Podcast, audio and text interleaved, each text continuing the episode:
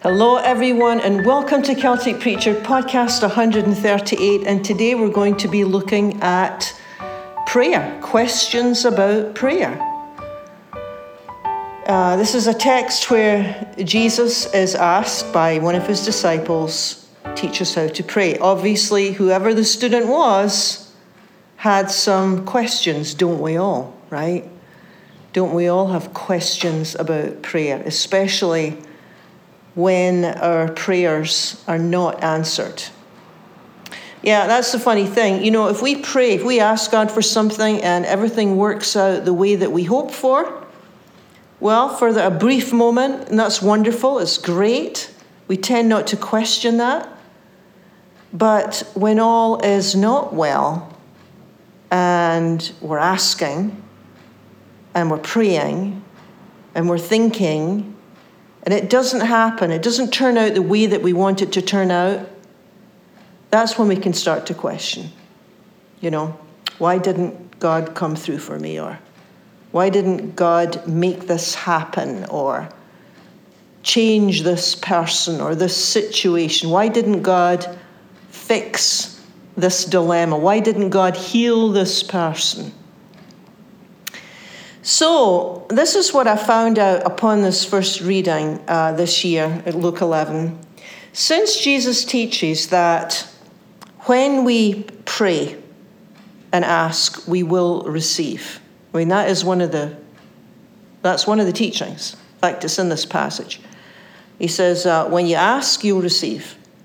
Let me suggest right at the front end of this teaching, I'm going to suggest that prayer isn't primarily about getting God to do something. I think that's really important uh, to know this. Otherwise, you can end up, as I did, you know, two or three years on in my uh, walk with Christ and getting terribly disillusioned because God wasn't giving me what I thought I needed at that time. The answers were no, and it really caused a lot of. Uh, trouble for me. So let me suggest that prayer isn't about getting God to do something for you. Let's just say that at the front end. That prayer really isn't about talking God into something. It's more about receiving, but it's not necessarily about reminding God what you want or what you need so you can receive it. I think that's where we can get into trouble. I don't know where we pick up this idea that, you know, we have an idea what we need and then we ask God and then God's supposed to answer that. I, I, I'm not sure where I picked that up, but I've certainly picked it up.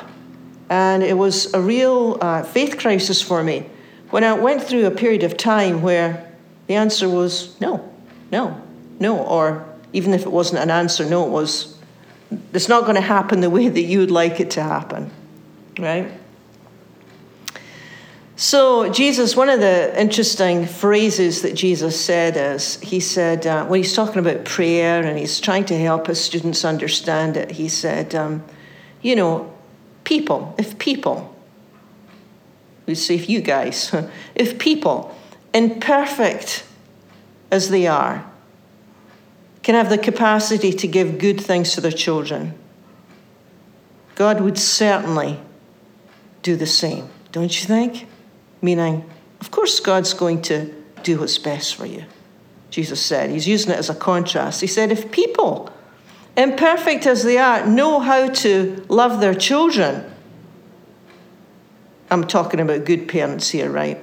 If, if good parents know how to love their surely you can believe that God has good for you.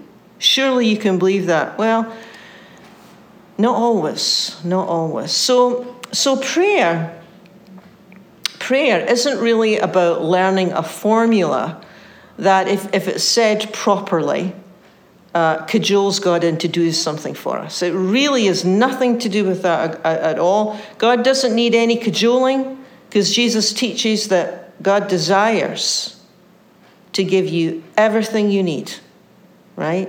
just like a good parent. God, that's already settled. God desires to give you everything you need. And the line that struck me was this Jesus is talking and he says, Everyone who asks receives. And the first thing I thought was, well, receives what? Receives what? Because it's not necessarily what you're asking for, right? Because we've all had the experience of asking for something and it doesn't happen. And yet, when he's talking about prayer, when he's teaching about prayer, he says, Everyone who asks receives, everyone who searches finds, everyone who knocks on the door, it will be opened. So that got me thinking, you know, what do we receive? What do we receive? So here's the setup for the teaching. It's in Luke uh, chapter 11. And one day Jesus is praying. And uh, after he had finished praying, one of his disciples said to him, one of his students said to him, Teach us how to pray. Teach us how, how to do what you're doing. John the Baptist gave his students a prayer to say. Jesus, teach us how to pray.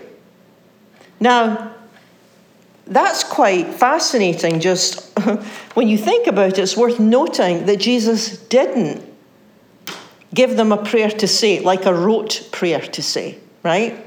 He certainly modeled prayer for them. But Jesus' type of praying wasn't necessarily, you know, here's a couple paragraphs, pray this, right? Initially, that was not the way he taught his disciples to pray. He would just go off to a quiet place. Now, the ancient people, 2,000 years ago, the Hebrew people already had prayers. They already had set prayers. But one of the things I think his student, his disciple, is saying is, well, be like all the other rabbis and, and give us a special prayer to pray. Because John the Baptist gave his students a prayer. How come you don't give us a prayer? Well, I think it was probably because he was modeling a different, an entirely different way to pray. Because, you know, when Jesus prayed, he, the te- there's so many lines in the New Testament, it just says things like, he withdrew to a quiet place to pray. And that's all we get. Or it'll say things like, the text will say things like, early in the morning, while it's still dark, he leaves for a quiet place. So Jesus prayed all the time but he certainly models a different kind of prayer. Uh, it was certainly quiet, it was personal, it was intimate, it wasn't long, lengthy prayers in groups or even in public for that matter. Um, because you know, 2,000 years ago, they would, they would pray in the, in the temple and whatnot. But he is, I think he's really getting at a different kind of prayer altogether. Nevertheless, the disciples ask for a prayer. And he gives them one. It's very, very brief. It's the model, really, for a prayer. It's sort of the bare bones of a prayer. So when he's asked how to pray, he spends a lot of time talking about what God is like and he begins the teaching on prayer and he says, okay, when you pray, say Father. When you pray, you can call God Father. Now, this has nothing to do with gender, right? This has nothing to do with being male. This is, this is about, this is describing a relationship. And can you imagine what the best father would look like. So he's saying, Jesus is saying, when, when you're talking to God, okay, you're talking to one like the best father. So the first thing about prayer is you need to know what kind of God you're talking to because this is the best parent you could ever hope for. This is prayer 101. Who are you speaking to? We'd say, Well, I'm speaking to God. Okay, well, what kind of God are you praying to? What kind of God are you talking to? Because how you answer that question profoundly affects how we pray or even if we pray. Right? We all pick up ideas about what God is like. We all pick up ideas what we think God is like. Even if you're raised in a non religious home, somehow we pick up notions about God. And Jesus spends quite a bit of time correcting our notions of God. They're usually wrong. They're usually wrong. Uh, notions like God will answer me if I'm good. That's wrong, Jesus would say. God will help me if I fill in the blank. And it's probably wrong. It's probably, you know, um, or God is too big and too busy to care about my little problems. Wrong. Yeah. Many of our notions about God are wrong.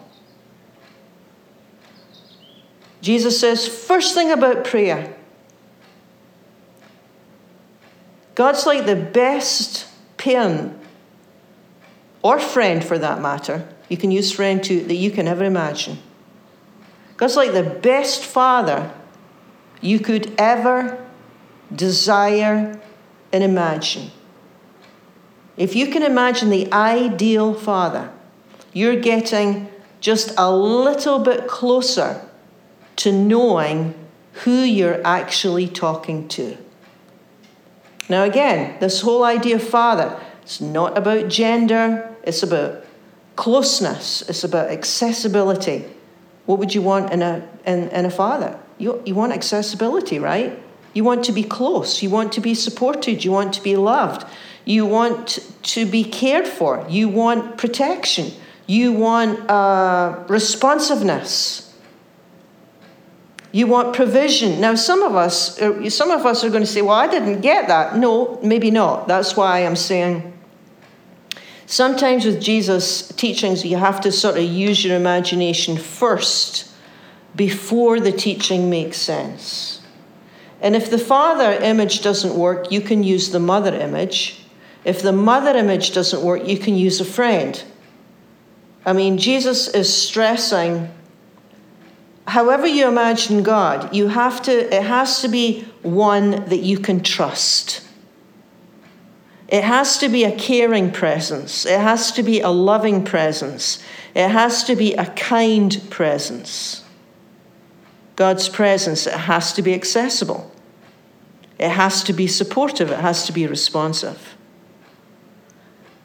Right? Because if it's judgmental and critical and angry, why would you want to be sharing your heart with a God like that, right? You wouldn't. So who we imagine we're talking to is important. It's like, what's your picture of God? Jesus says, when you pray, say, Father, meaning we're talking about the best parent you could ever imagine. Ever. And much, much more than that, but you know, we fall short when we're trying to describe God. Yeah, it's all about this whole parent figure. It's, it's about the ability to trust. Before you can start to talk, really, at a deep level, we need this with people, by the way. It's the same thing. Same is true for people. If you don't feel comfortable with someone, your conversations aren't going to go very deep, are they? Right? If you are wary of someone, if you think someone's going to be critical, that's not a good relationship, right? It's not going to go very deep. If someone has hurt you over and over, you're not going to be vulnerable with that person. You're going to be guarded in your approach, and rightly so, right? If you don't trust a person, you're going to be very careful what you say, what you share. In fact, if you have to be too careful with someone, you'll find, well, I find anyway, I just don't really want to be around them that much. I mean, I want to be with people that are uh, build me up, not pull me down. There's enough in this world that pulls us down, right? So the principle is very similar. The same thing is true when we think about talking with God. If we think that God isn't interested in my petty concerns, or if I, I don't even know if God likes me, or I'm pretty sure that God doesn't approve of me, or I'll never be forgiven, or well, all these sorts of unspoken messages affect prayer. Because you might come to the point of, might just come to think, what's the point of it all? You know, what's the point in praying? What's the point? So, Jesus, when he starts to teach about prayer, it's all about having a trusting relationship. By the way, in the New Testament, I think I've mentioned this before, that, that the word faith and trust in the New Testament are the same thing. So if you say the phrase, I have faith in God, in the New Testament, it's the same thing as saying, I have trust in God. I think trust's a better word for us nowadays because we can relate to that better. And I think that that's maybe why uh, some of us, many of us, have our issues with prayer because oh, the trust piece is a bit shaky for whatever reason. For whatever reason.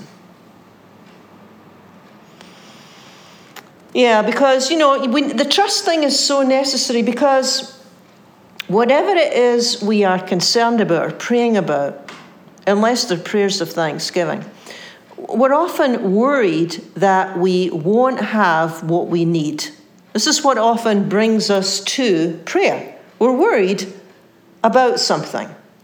Now, it could be physical needs, right? Like the traditional languages give us this day our daily bread. We could be worried about physical needs, or we could be worried about relationship concerns. Common thing, isn't it?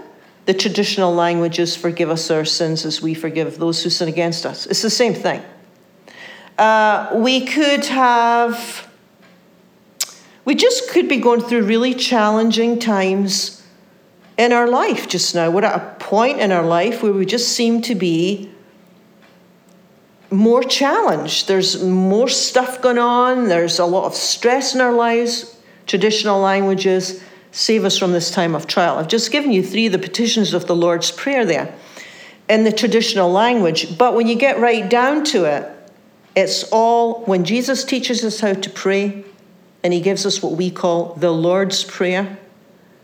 It's really about the heart of it is common, everyday concerns in life that worry us.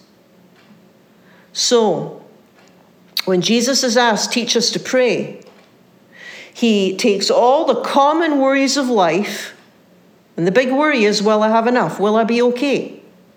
That's the whole provision thing. And, and it's broad, you know.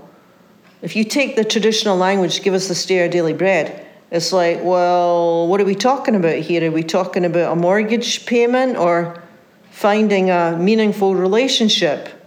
Well, the answer is whatever, it, whatever you lack, right? That would be give us the our daily bread.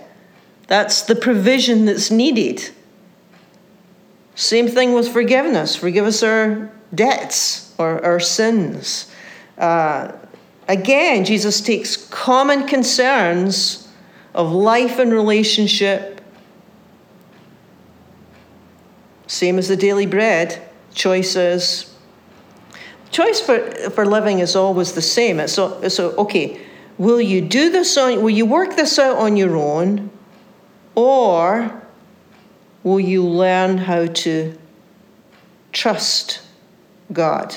And it's like, okay, well, what if I don't trust? Okay, well, when we don't trust, uh, first of all, of course, as most of us have experienced, that's a heavy load to carry, right?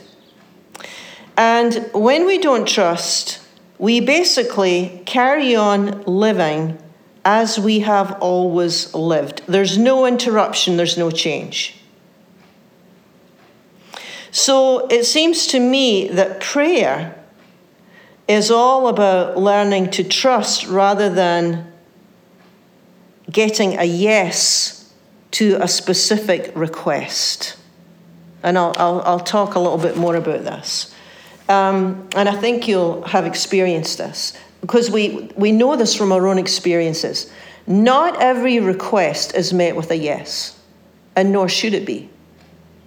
And we often realize on hindsight, yeah, it's just as well that didn't work out the way that I was hoping it would work out, because that really wouldn't have been the right thing. Right? We've all had that. Not every que- request is met with a yes, and nor should it, nor should it be. And it struck me that when Jesus is talking about prayer and he says, Everyone who asks receives, he's not saying you get your every request. I think, I wonder if it's what we receive is the capacity to trust in this particular situation. Because if I'm trusting, I'm less likely to make fear based decisions, right? I'm less likely to push through and do life as usual, which can be different for each one of us. Some of us withdraw, some of us control, some of us just whatever. Our patterns, right? If I'm trusting, I'm less likely to insist something needs to look a particular way. Right? If I'm trusting, why? Because because I'm not solely looking to me to make life work. In other words, the praying changes me. I think it's fine to pray that God will change other people. Uh, I don't know if it, I, am not convinced it works that way. I'm pretty convinced that it, it, it changes us. Um, can you pray that God would change your circumstances? Yes, you can. But again, I have a feeling that it is more a case of uh, we are changed in the circumstances, and that changes the way that we respond. It changes the way we react. And that changes the choices that we make. So there is a shift. I'm not saying that things don't shift, but I don't think it's a case that God comes down and zaps the situation away or whatever. I think it's a gentler kind of answer where we start to mellow and change and stop resisting, and that changes everything.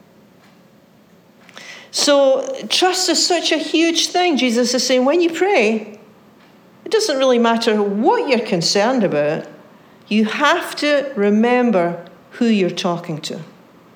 Because when we forget who we're talking to, when we forget that this is the one who knows me through and through, this is the one who wants good for me more than I want it for myself when we forget that this is the one who is on my side, when we forget these sorts of basic truths, we're far more likely to climb into the driver's seat and go down the same old road, making the same old mistakes and trying to cope in the same old ways.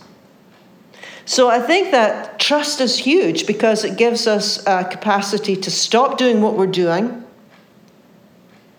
and it opens us up to a new way.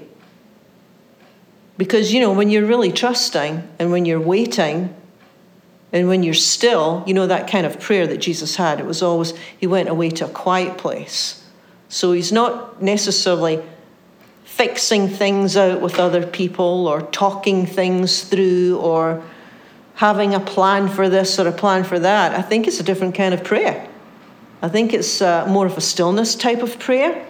Just like, okay, well, maybe I won't just handle this person, this problem, this situation the way I normally do. Maybe I'll just, maybe I'll wait.